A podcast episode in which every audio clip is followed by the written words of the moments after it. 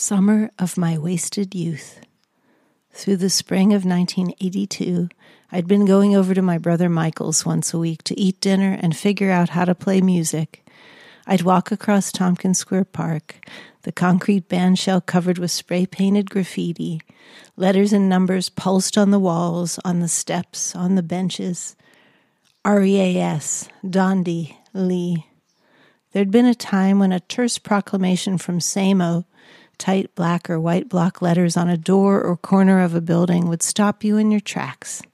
Back when graffiti was mostly confined to subway cars. Now full day glow color engulfed the city, and Samo, Jean Michel Basquiat, was hanging out with Andy Warhol.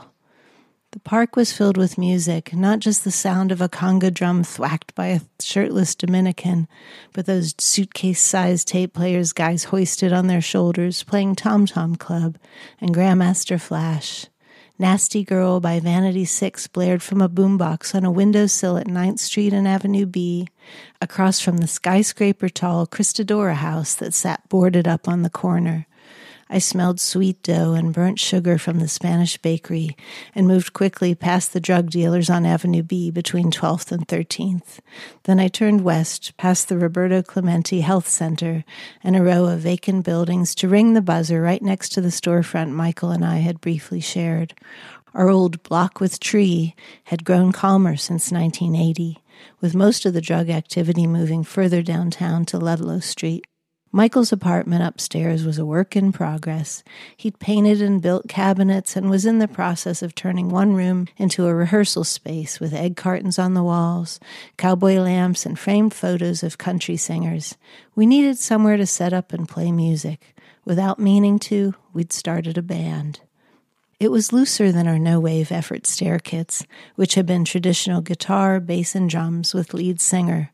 To start off, we sat around the kitchen table, Sue and Amanda, Angela, who was back from England, and me, singing unison or harmony, clapping together whatever wooden sticks, spoons, or sandpaper blocks happened to be around.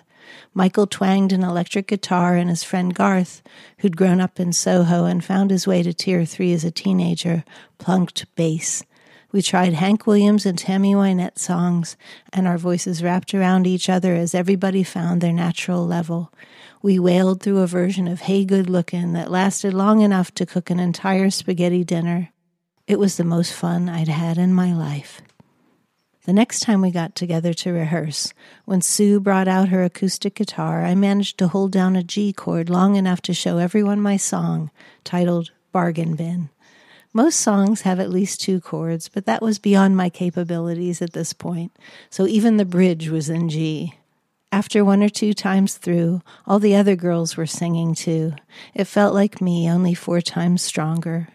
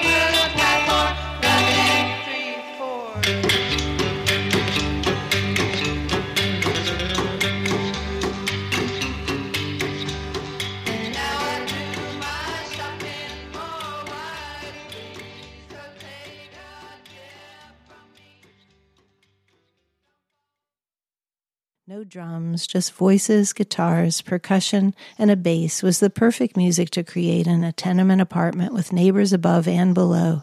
Michael came up with a name that evoked open spaces and beyond Last Roundup. So simple, no big discussion was required. Our first performance was at No Entiendes, I Don't Understand, postmodern cabaret at Danceteria, hosted by downtown bon vivant Howie Montaug. Howie had been doorman at Studio 54 briefly before going on to work the door at Hurrah. He'd started putting on shows at Danceteria, which felt like the first club with any serious financial backing that would have misfits like us as members. There were familiar downtown characters involved in Danceteria, like Howie and Anita Sarko, the DJ from the Mud Club, and Jim Fouratt and Ruth Polsky, who'd booked hurrahs. Their presence kept the ramshackle spirit going. Our Tier 3 legacy had some currency. Nobody knew what any of us were capable of, including ourselves. But like many people in the tiny scene of the late 70s and early 80s, we at least looked interesting enough to be able to create something. No Entiendes was a raucous vaudeville show with a new wave ventriloquist and the short lived comedy duo of Steve Buscemi, who everyone called Steve the Fireman because he had briefly been a fireman, and Mark Boone Jr.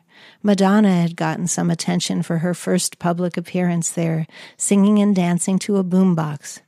She's got this baby face and a baby voice. She's going to be a star, I remember someone saying about her. On the night of last Roundup's debut, Howie made caustic comments about the other acts, but took one look at our terrified faces as we stood at the side of the stage waiting to go on and decided to go easy. We ganged around a couple microphones and shuffled our feet, stared at the floor or each other. But then Michael changed. He let out a howl, shaking the cowbell that our mother used to call us to dinner above his head with such force that people near the stage covered their ears. Then he set it down with a clank and carefully twanged his guitar. There was a hush in the room when we all sang together, the refrain of Amanda's song, Iced Tea. I don't want to work today. I don't want to work today. A sentiment any harried New York club goer could relate to. Our enthusiastic amateurism was a hit with the jaded crowd. Howie said we were welcome back any time. We weren't sure whether that was a good thing or a bad thing, but we already had our next gig lined up a country themed night at Club 57. Since 1977, odd things had been happening one floor below the Holy Cross Church on St. Mark's. I'd been a few times and knew some of the girls who hung out there, like Danny the DJ and her girlfriend Andy, Jean Caffeine from San Francisco, and Min and Kitty and Alexa. When we'd been starting Stinkies, homemade, no wave, rock. They'd been busy putting on theme nights, homemade, theatrical, anti rock. They were into kitsch, bad movies, crinoline skirts, and camp. We'd been black and white and gray, where they were color and sequins. Club 57 Country and Western Night was all hay bales and barn doors, Dolly Parton wigs, and that was just on the boys. There were plenty of girls eager to sing covers like D-I-V-O-R-C-E and Fist City, but the job of providing original music entertainment fell to last roundup. Ann Magnuson played hostess like Sophie Tucker in a fitted gingham checked frock, and John Sex dosey-doed around the basement, a shirtless hee-haw hunk with a piece of straw between his teeth. The six of us stumbled into the basement, honest and sincere by default, none of us adept enough at singing, playing, or writing to even attempt parody. Of course, Angela had been in bands and even made a record, as had Sue. Michael and I had been in the short lived Stare Kits with Angela, but the combination of the six of us together brought out the goofy amateur in all of us. That's what bands are, not just the sum total of the individuals, but the reaction each element creates with the others. Certain people let you feel free to be a true part of yourself, not the only part, but one facet that lies dormant until somebody else says, Come on out, it's okay. The set had increased to six songs since Danceteria, and we'd incorporated the fiddle into the stage show, passing it around to whoever felt most capable of sawing the lone string for a number. Michael sat with his guitar at the back on one side, and Garth stood to the other, plucking the bass. Sue dragged a chair up onto the stage to hold the sandblocks, maracas, claves, and jaw harp, but mostly so Amanda could hitch up her pencil skirt and hike a long leg into bent position to bounce the spoons up and down more easily. The rhythm seemed to take care of itself, with every pair of available hands on stage either shaking, clacking, or beating a percussion instrument, or the utilitarian washboard from our mother's store. The girls all gathered around however many microphones there happened to be. No sound man came up to tell us, uh, by the way, you sing into the mic. So we just opened our mouths and aimed towards the audience. Angela took the occasional lead vocal while Amanda, Sue, and I sang together in a pack resembling unison. Occasionally, one or two of us broke off into higher or lower parts. I think that's what they call harmony, I said.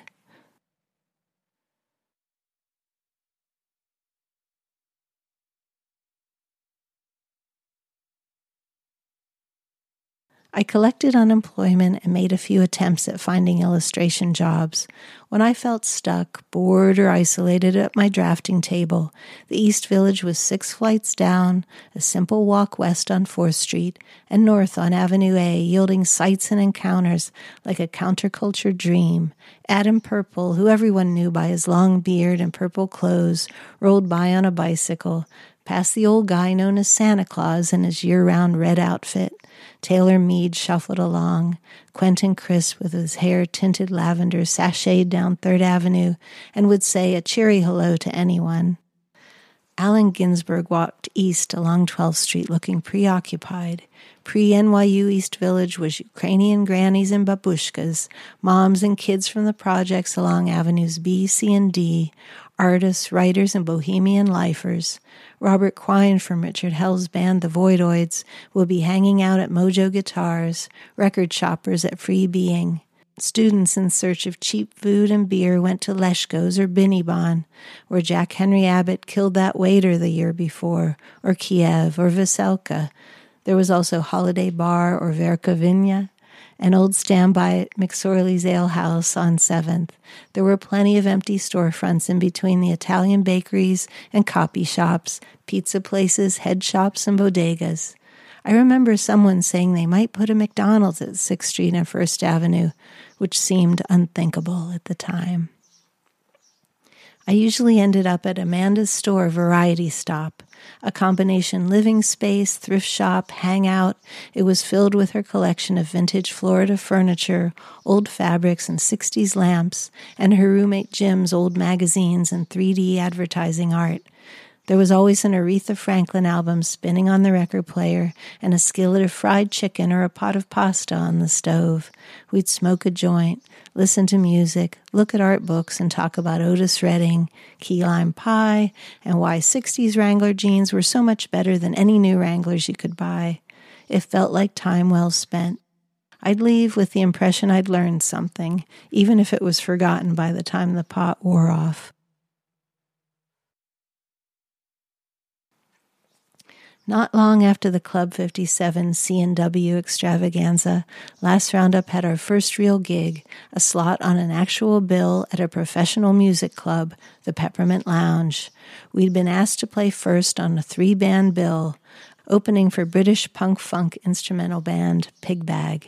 They were managed by Slits' old manager Dick O'Dell, who Michael and Angela and I had met back when the Slits played Tier 3, and who I'd kept in touch with during my year in London. Dick was running a record label called Y that released Pig Bag's debut single, Papa's Got a Brand New Pig Bag, and their album that was on the charts in the UK. Second on the bill was Pulsallama, a dozen or so of the Club 57 girls, known loosely as the Ladies Auxiliary, had formed a band with nothing but bass, percussion, and groups singing, chanting, and shouting. Billing themselves as 13 girls fighting over a cowbell, they were a party on 26 legs. Their figurehead was Wendy Wild, whose name said it all except that there was a sweet down home girl beneath the wigs and antics. They had a cowbell, we had a cowbell, but the similarities ended there. Pulsallama were a big, crazy slumber party with B movie references, costumes, stage bits, and general anarchy, where Last Roundup was a quiet coffee clatch crossed with the controlled space of a spaghetti western. Our singing style aimed somewhere between Skeeter Davis's End of the World and Moe Tucker singing I'm Sticking with You in the Velvet Underground, while theirs bordered on Broadway with brassy vibrato. Their song, The Devil Lives in My Husband's Body, was like a movie you'd stumble across on television at two in the morning. I had hopes we were more a black and white film you'd find in an out of the way art house. I was already making a bid for relative obscurity, at the same time hoping that whatever musical venture I involved myself in would be hugely popular with the general public. Some degree of delusion is a requirement in art or showbiz. You have to believe in magic. At Peppermint Lounge that July evening in 1982, the dressing room was full of the sound of laughter, Pulsallama's. There was a rattle of hairspray cans and clatter of stilettos on the metal staircase. Again, theirs. Those girls knew how to have fun. They were grabbing bottles of Bud and Heineken out of the backstage tub of ice faster than the six Englishmen in Pig Bag. Last roundup, we're in a corner, serious as a hillbilly crutch. Michael sat tuning a row of instruments with a pitch pipe. We'd come to a grim realization at the brief sound check, the first sound check we'd ever done, minutes before they opened the doors of the club to let the audience in for a sold out show. It was a matter of monitors, those speaker cabinets propped at the foot of the stage so the band could hear how they sounded. The problem was the club had them. Unlike the previous shows we'd played, this time we could actually hear ourselves. Through the monitors came a wispy sound that drifted in and out of key, punctuated by bursts of feedback as the soundman boosted the volume of our microphones. In my mind, we'd been perfect. The better we could hear, the quieter we sang. It takes some getting used to, the sound of yourself. I need more of my voice, one of us shouted at soundcheck. That's not you, it's me. Wait, somebody sing something. Wait, you guys, stop. And on and on. The soundman looked like he wanted to kill us. Last Roundup managed to play our short set with a mixture of charm and ineptitude. For us, this meant the song started, went on for a while, then finished. The audience were accepting, supportive even. No one threw anything. A few people smiled like they were actually enjoying the performance, or at least amused by it. Outsider art was coming into vogue, and maybe we were the Arl equivalent of that. It was the punk ethos of anybody can do it without the volume or velocity. Pigbag loved us. The Peppermint Lounge said we were not allowed back for the second night. Meanwhile, we learned Pulsallama were putting out a record and going on tour with The Clash. They were becoming a serious band, or as serious as a group of raging she demons could be. We had work to do.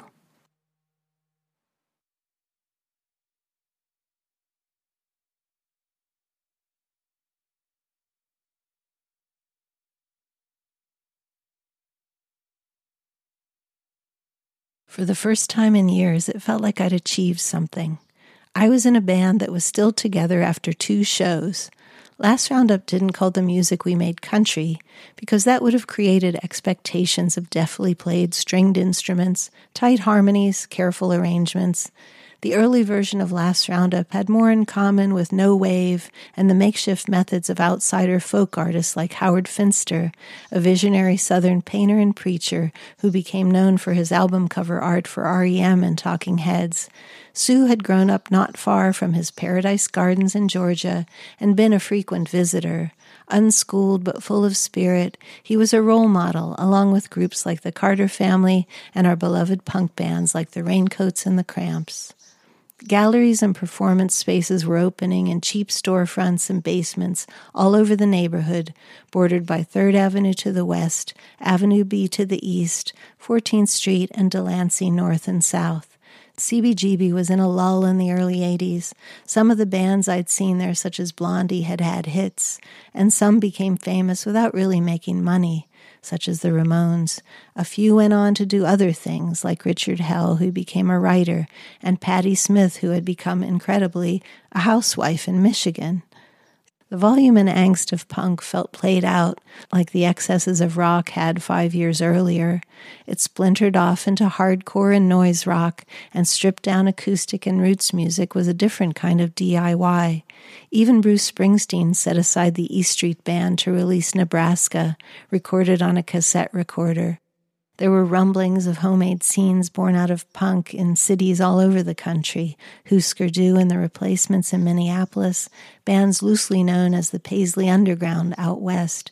It was all willfully non commercial, even though most bands lived in hope that what they did would catch on. There was still a music business, and creativity and imagination counted. The Beastie Boys were a good example. They weren't adept musicians, but they were hilarious and entertaining and knew what to make affectionate fun of. Their first single took everyone's beloved crappy Carvel commercial for Cookie Puss ice cream cake and turned it into art. Don Christensen, the Raybeats drummer, and Dan Dryden, a childhood buddy of his from Nebraska who worked as a sound engineer with Philip Glass, offered to record the first Last Roundup lineup in their studio, which shared a loft with Don's living space down on Warren Street. The six song recording, Let's Get Lost, Bargain Bin, Borderline, Blackfoot, Ice Tea, and Atlanta was never circulated beyond the band members playing the tape for ourselves like monkeys who've discovered fire. It's us, on tape.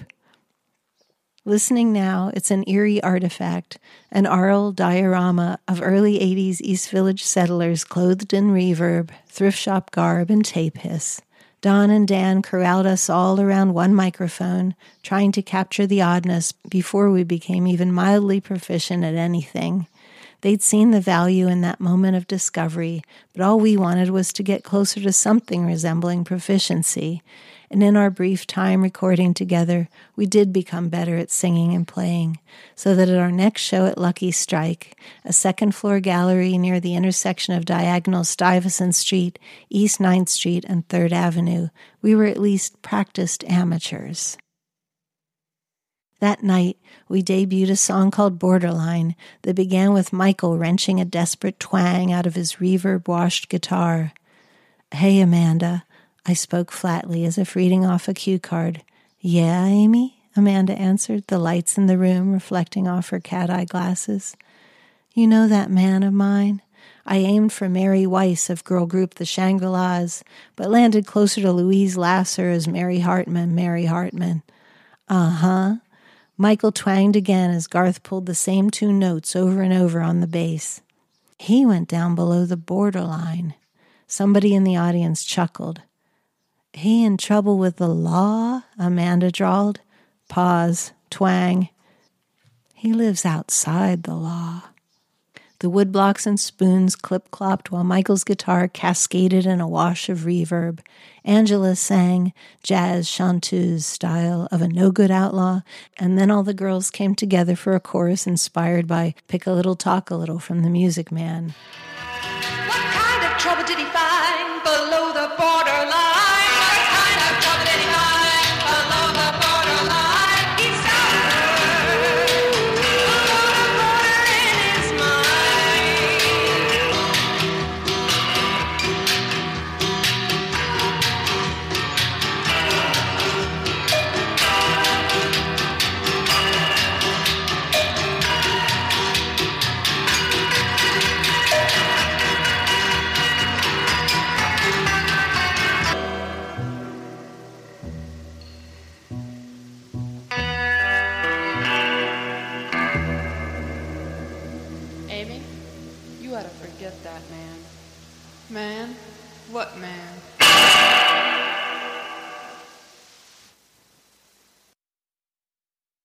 The feeling after we'd played Lucky Strike was elation rather than the sense of sheer relief we'd previously had to have made it through the set.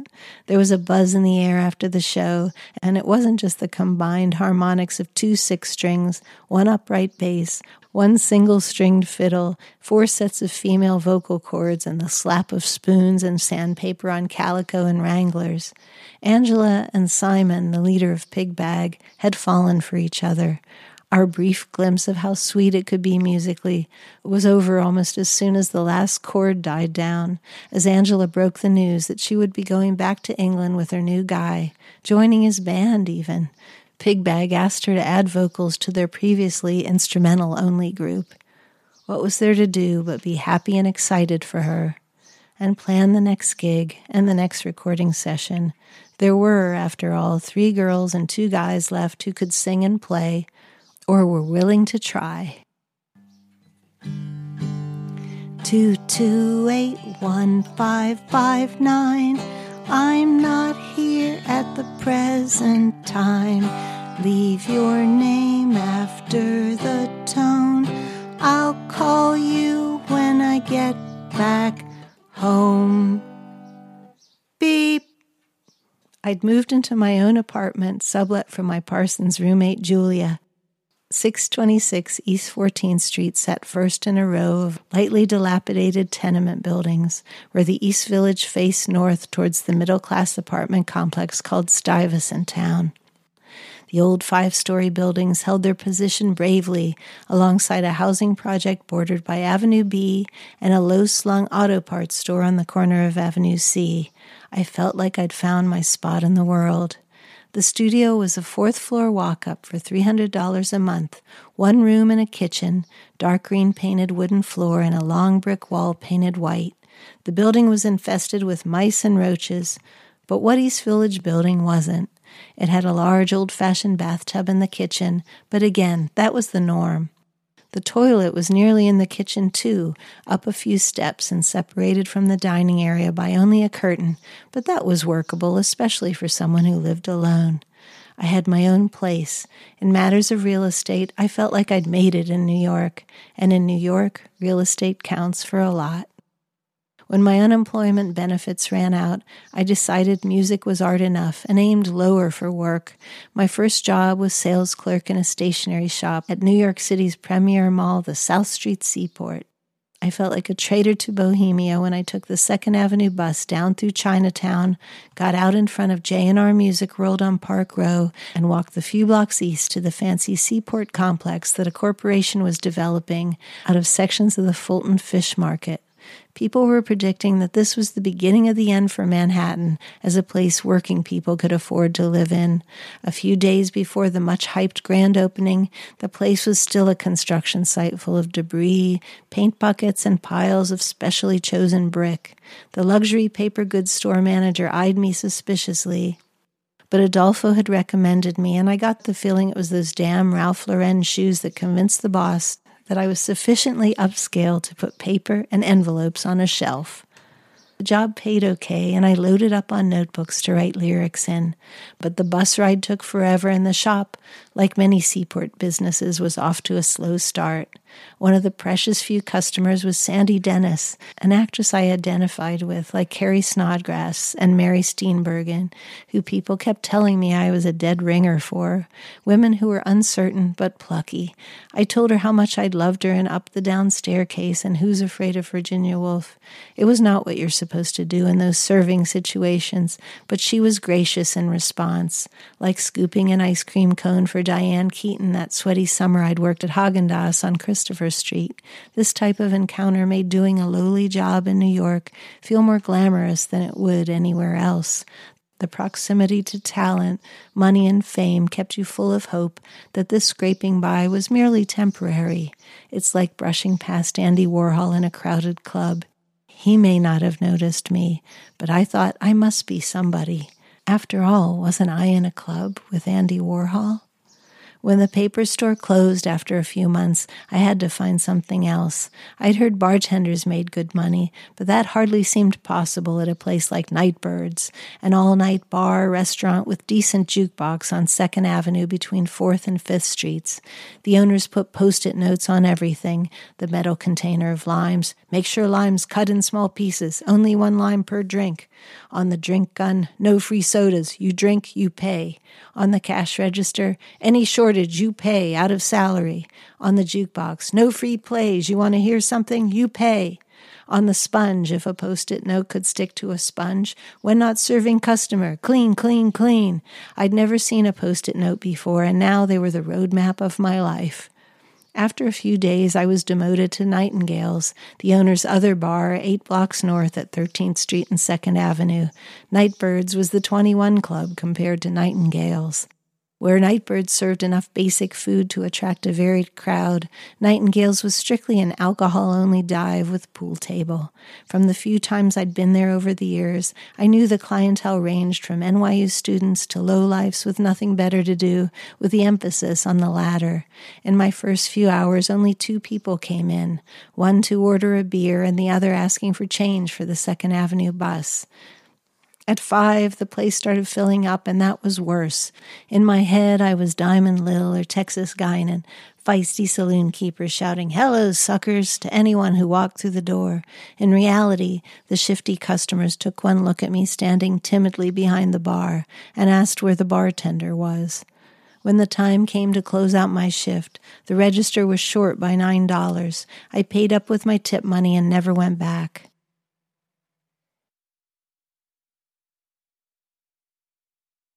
The band wasn't exactly paying the bills or even a bill.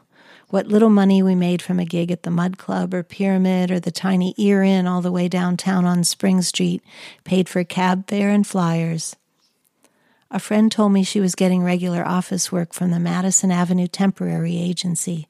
It meant dressing up, taking the train to Midtown, and proving I was able to alphabetize, type, and spell. They sent me on assignments immediately to the jobs none of the more established temps wanted. In windowless rooms with dull fluorescent lighting, where I was given pages of numbers to call about billboard advertising, bill and receptionist work. I trooped in and out of nondescript office buildings on Lexington Avenue near Grand Central, wearing my one nice skirt and those Ralph Lauren shoes that were looking more authentically old by the day. You're going to come back, right? said the woman who'd showed me where to sit and how to type a pile of carbon copy forms when I excused myself to find a ladies' room on the 57th floor of the Empire State Building. That skyscraper, like many of the ones whose grandeur took your breath away from outside, was cramped and uninspiring once you made it through the lobby and upstairs in an elevator. When I looked at her dumbly, the woman snorted. The last two didn't. I answered phones for executives I never met, writing their names and the name of the firm in big letters next to the phone, so when it rang I could read it off the notepad until the name came so automatically I'd answer a call on my phone at home, Seiden, Stempel, and Bennett. The office culture was a chance to witness the day to day lives of different kinds of New Yorkers. I discovered a new subject matter for songs work. I listened to Merle Haggard sing Working Man's Blues and Johnny Paycheck's Take This Job and Shove It, and the Dolly Parton hit 9 to 5 with new understanding. Temp office work was a novelty, and after all, it was only temporary. I was sure it was only a matter of time before I'd make a living with music. I was sure of it. I don't know what I based this assumption on. Probably a self help book that told me that if you threw yourself into something with all your heart and soul, you were bound to succeed. When I'd lived on East 4th Street, the staircase had been clogged twice a month with tenants waiting for the mailman to bring disability and welfare checks. My 14th Street neighbors were more of a mix writers and musicians, the employed and the unemployable. Above and below and on either side of me, people were reading books, painting, making clothes. I also saw a lot of them hustling to the subway or bus in the morning, dressed in business attire, off to do their day jobs. I won't be like that, I thought. I'm only temping until I'm successful at music. Then I won't have to work another job. Lying in bed, trying to fall asleep one night, it sounded like the girl across the air shaft and her boyfriend were at it again. Whoops, wails, gasps. I looked at the clock, 3 a.m., and pulled the pillow over my head. The moans rose to a screech, but it didn't sound like the neighbors were enjoying themselves. I sat up in bed. A male voice spoke soothingly for a few minutes. Then the girl screamed, a scream that went on and on. This was no throes of passion yelling, but a soul in anguish. Female grief and hysteria, exhaustion and passion. She was Yoko Ono, Janis Joplin, and Diamanda Galás rolled into one. I just can't do it anymore, I heard her cry. The boyfriend murmured something back, then a full throttle howl. I'm an artist, an artist, an artist. Would you shut up? Someone was shouting into the air shaft. I realized it was me. Sorry, she said with a whimper. Next morning on the street, I looked at my fellow female tenants in office garb heading west for the train. I searched their faces for signs of a rough night. Was it the usually perky redhead in a royal blue dress and white Reeboks? The tiny brunette with a red beret carrying a tote bag from the strand? That older woman, her gray hair cut short and no nonsense? Maybe they were looking at me too, wondering if I was an artist. Michael took up the lap steel. The deco shapes of the wood and hardware inspired him to buy his first model of the instrument with no idea how it was supposed to be played. He figured he'd just plug it in and work that part out. Along with his twangy stylings on the six string guitar, it turned out he had a real flair for the weeping swoops and sliding notes of the originally Hawaiian instrument. Sue knew some chords on the guitar and added more strings to the fiddle. She had a good, soulful country voice and a taste for the avant garde that kept her from settling on the obvious thing in harmony, melody, or rhythm. Garth had the calm temperament to hold the same two notes over and over again on bass without getting bored and looked like a heartthrob. Amanda was striking, statuesque, and was a talented designer with attitude. There must have been something in the water in St. Petersburg, Florida, which fittingly became the home of the Salvador Dali Museum in 1982. The crew she'd grown up with or met there, Jim Spinks, Muriel and Exene Cervenka, Gordon Stevenson, had a flair for putting words, clothes, and images together. They had their own hand lettering style and graphic sense. You knew she'd be a force in whatever she was involved in. What did I have to contribute? I felt too shy in front of the microphone to do much but sing with others. But feelings I couldn't articulate in real life came out easily in verse or chorus. As a songwriter, I'd found my calling. Not a skill like painting and drawing, but a gift to share. For the first time in my life, I knew what to do with myself that didn't involve chaining my destiny to a man. Being in a band gave me a built in outlet for drawing and painting too. I didn't have to wonder anymore what kind of artwork to make because every time we booked a show, we needed a flyer or postcard to let people know. Michael and I took turns coming up with the artwork, sticking to a country aesthetic. He and I found the best copy shop in lower Manhattan, unique on 8th Street, just west of Fifth Avenue. Or I loved printing postcards myself, cutting designs on a linoleum block, rolling out ink, and covering every horizontal surface of my apartment with freshly printed cardstock.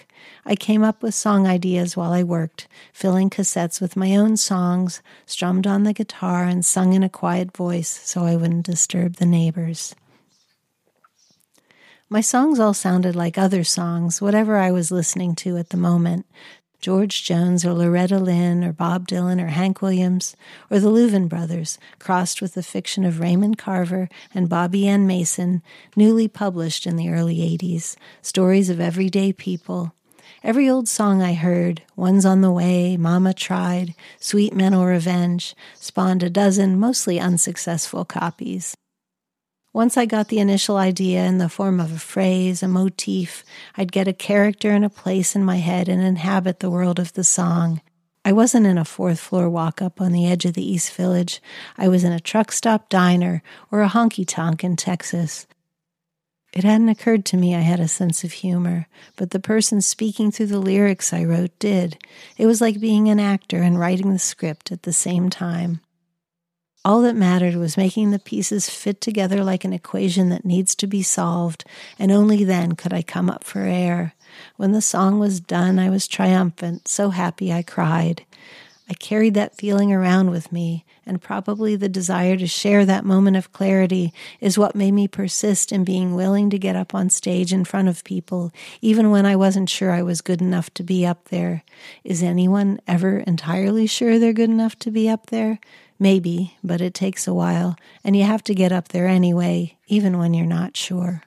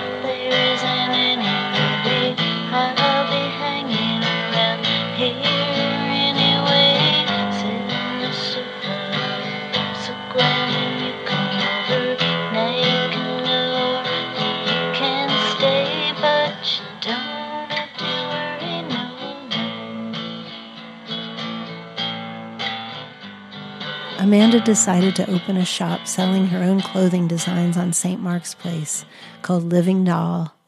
Along with Black Jeans Central Trash and Vaudeville, Manic Panic, the hair dye and clothing store run by Tish and Snooky, the sisters who dressed as nuns in the Sic Fucks, and 99X, a clothing and record shop run by actual English people. Living Doll would be one of the few boutiques in the East Village to sell new, not used clothing. The pressure of running her business made it impossible for Amanda to keep going with the band.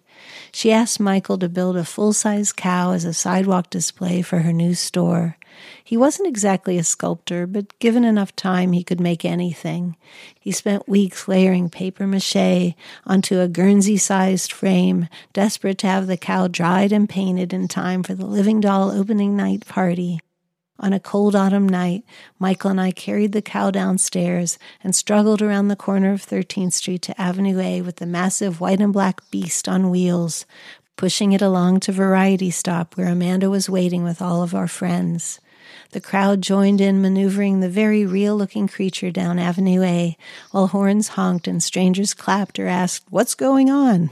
before joining the cow parade. By the time we reached the shop on St. Mark's, the entire East Village was there. For a few hours, it felt like we owned the neighborhood as much as the drug dealers and criminals in Tompkins Square Park. Last roundup wondered what we'd do without Amanda. Luckily, we'd met Angel Dean. She was tall, with long black hair, a heart shaped face, and a sassy gap between her front teeth. Angel sang and spoke with an East Tennessee twang. She had a theater background and had been playing around the city, accompanying herself on ukulele with her black and white dog on harmonies. She dressed in petticoats and full skirts, striped pajama jackets, ruffled bloomers, and men's boots. The drag queens and gay boys at Pyramid Club were all in love with the heartbreak in her voice and that quality she had that can't be bought or borrowed authenticity. New York had a way of putting a random stranger in front of you who could help alter your future. And then there was this guy I ran into at a party. I'd seen that wild head of curly hair, those broad shoulders, and heard that cranky drawl before when his group, the dB's, had played at Tier 3. I'd followed him and his bandmate Peter Holsapple through the tunnel at Queensway Tube Station in London. Will Rigby owned a seemingly limitless collection of t shirts from southern barbecue joints and northern hot dog shops and shared an apartment with our DJ friend Naomi Regalson. Naomi started out on the NYU radio station, spun records at Club 57, and now had a regular DJ shift at Irving Plaza. She'd passed on her enthusiasm for Last Roundup to Will, who had a famously large record collection heavy on the Beach Boys, Bob Dylan, soul and country music from the 30s to the present. These things hadn't added up like they did until now. My heart swooped and dipped. I fell for him just like in a country song. And he wasn't even married, or a drug addict, or a criminal. He was a drummer.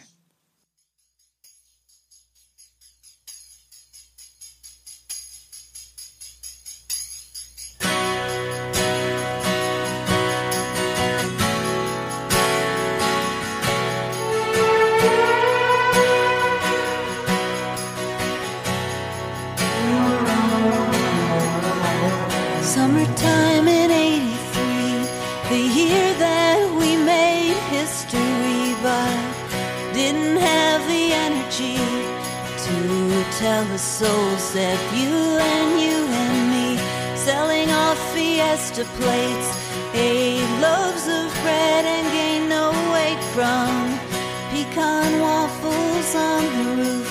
The summer of my wasted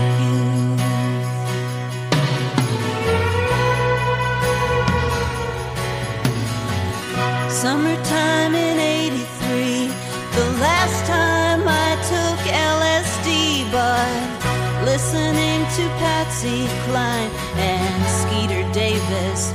Really blew my mind. Played the boombox in the courtyard, never used a credit card, still took a trip by Greyhound bus. The summer I believed in